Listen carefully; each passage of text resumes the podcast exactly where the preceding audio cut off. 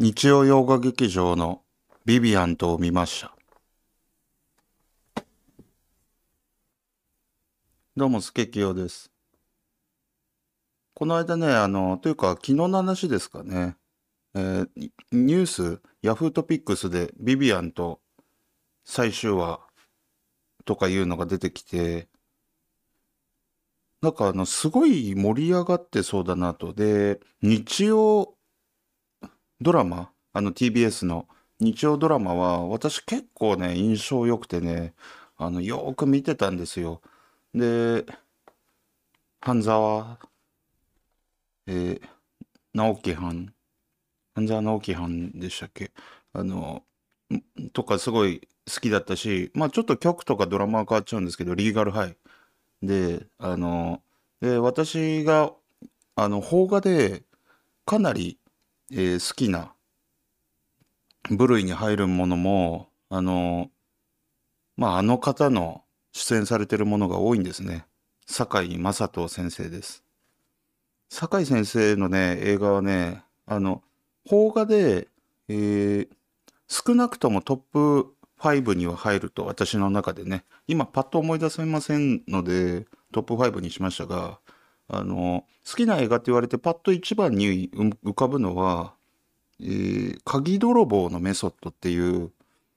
あの、今話題の広末涼子さんとか、あと香川さんとか、今考えたら、あの、ちょっとね、酒井さんも大丈夫かっていうメンツなんですけど、あの、結構豪華ですよね。豪華な割に、そこまでむちゃくちゃ大々的に、あの、CM やってないんじゃないかなと思うんですけど、まあでも、人気は高いと思います。すごく面白い、あの、映画なので、まあコメディチックな映画なんですけど、少し人情味もあるというような話ですね。で、リーガルハイとかも大好きで、あ、それはドラマの話なんで、で、あ、そうだ、映画で言うと、ちょっとこっちはシリアスだけど、プププッと笑えるところもあると。まあ自分がそういうのが好きなんですね。えージェネラル・ルージュの凱旋。あれもね、えっと、竹内優子さん、あの、出てきて、もうなんか、あの、この話をしてると、そういう話をするつもりじゃなかったんですけど、なんかね、芸能界も悲しいこととか、事件とかも、そんなのばっかりですね。本当に、えーちょっとね、悲しい状況ですけど。まあ、堺雅人さんは孤軍奮闘じゃないですけどね。未だにバリバリ何のトラブルもなく、えー活躍されていて、えー今回、あの、日曜ドラマにも出てたということで、あの、正直あんまり知らなかったというか、あ、そういうのやってたんだっていう感じで、最終話で話題になって知った程度です。なので、えっと、TVer の方で、まあ、広告挟みながら、えー第1話だけを見てみたんですが、まあ、これは面白そうだなというところで、えーまあ、何話ずつになるか、1話ずつ話すのか分かんないですけども、今回は第1話を見た分の話をしていきたいと思います。でね、もう終わってる話なんで、えー皆さんラッキーですね。あの、見れてない方は、なんと TVer で最終話まで見れちゃうんですよ。あの、だからお好きな時間にパンパンパンと、でも見たかったら一気見すら、あの、可能性としてはできますからね。まあそういうところで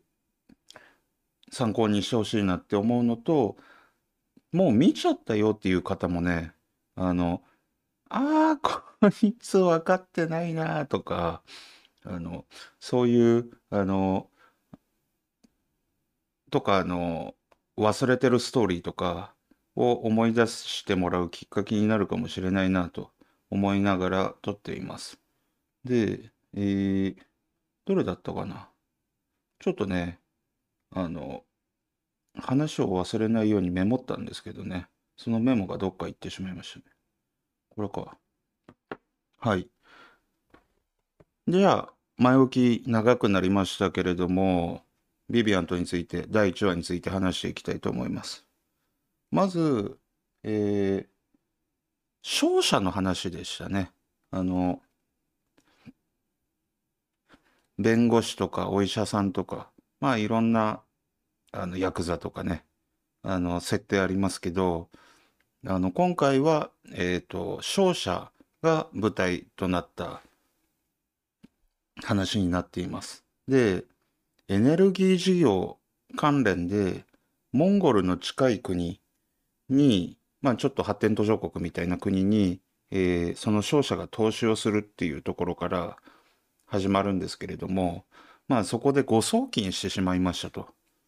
14億円を送金するはずが140億円、一桁間違って多く送っちゃったというところから話が始まります。で、えー、まあ担当者がね、回収に向かうというところで、この担当者っていうのが、乃木乃木と呼ばれてますが、堺雅人、我らが堺雅人先生なんですね。で、まあいろんな大地を見て、いろんな疑問、伏線になってくるのかなと思うんですけど、それをね、感じたので、ちょっとその辺も書いて、あの、発表していきたいと思います。まあ、まず、この誤送金のところ、ここもね、ああ、誤送金しちゃったっていう感じじゃちょっとないんですよね。少し含みを持ってるというか、あの、14億円しっかり確認したってみんな言ってるんですよ。で、あの、本当にね、ドラマ上の演出なのかもしれませんが、あの、嘘だろ？間違ってるわけねえだろっていうようなリアクションなんですね、関係者が。でも、あの、明らかに申請14億円を140億円で申請して、その申請書に判が押されて、で、承認されているというところで、そもそもね、これどこで間違ったのと。で、誰かが細工したんだろうなと勘ぐるんですけど、あの、まあ、それがどこで行われたのかっていうところが一つの今の謎ですね。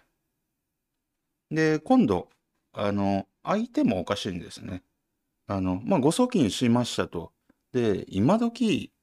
えー、銀行とかとの関係も含めて、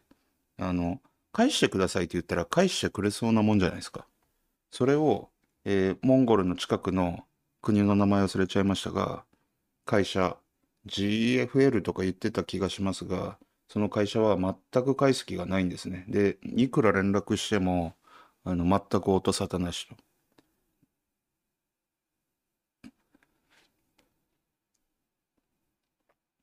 それを見かねて、堺雅人がモンゴルに取り立てに行くわけですよ。あの、で、まあ、その話も、えっ、ー、と、ちょっと変だなと。あの、まあ、サクッと返してくれてもいいのにね。あの、さすがにお人よしというか、悪いのはご送金した方ですけど、あの、14億円もらえるって会社が、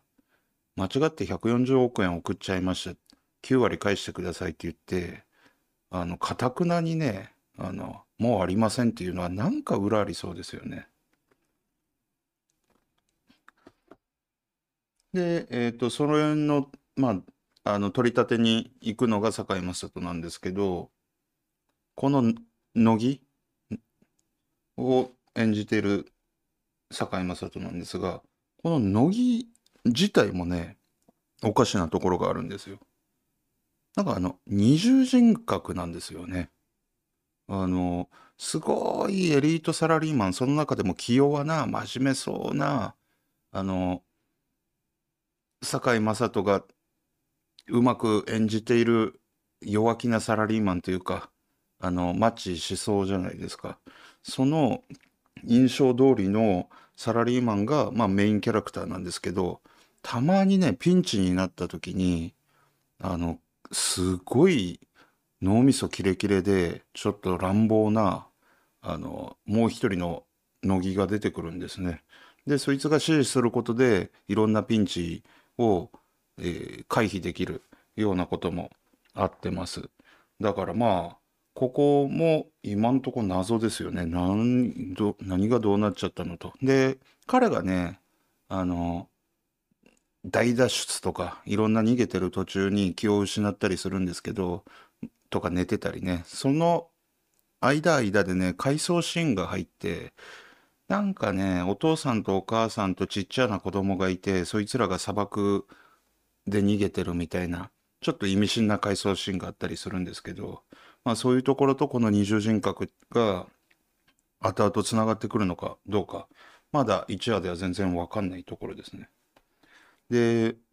まだまだ、あの、乃木に関しての謎は多くて、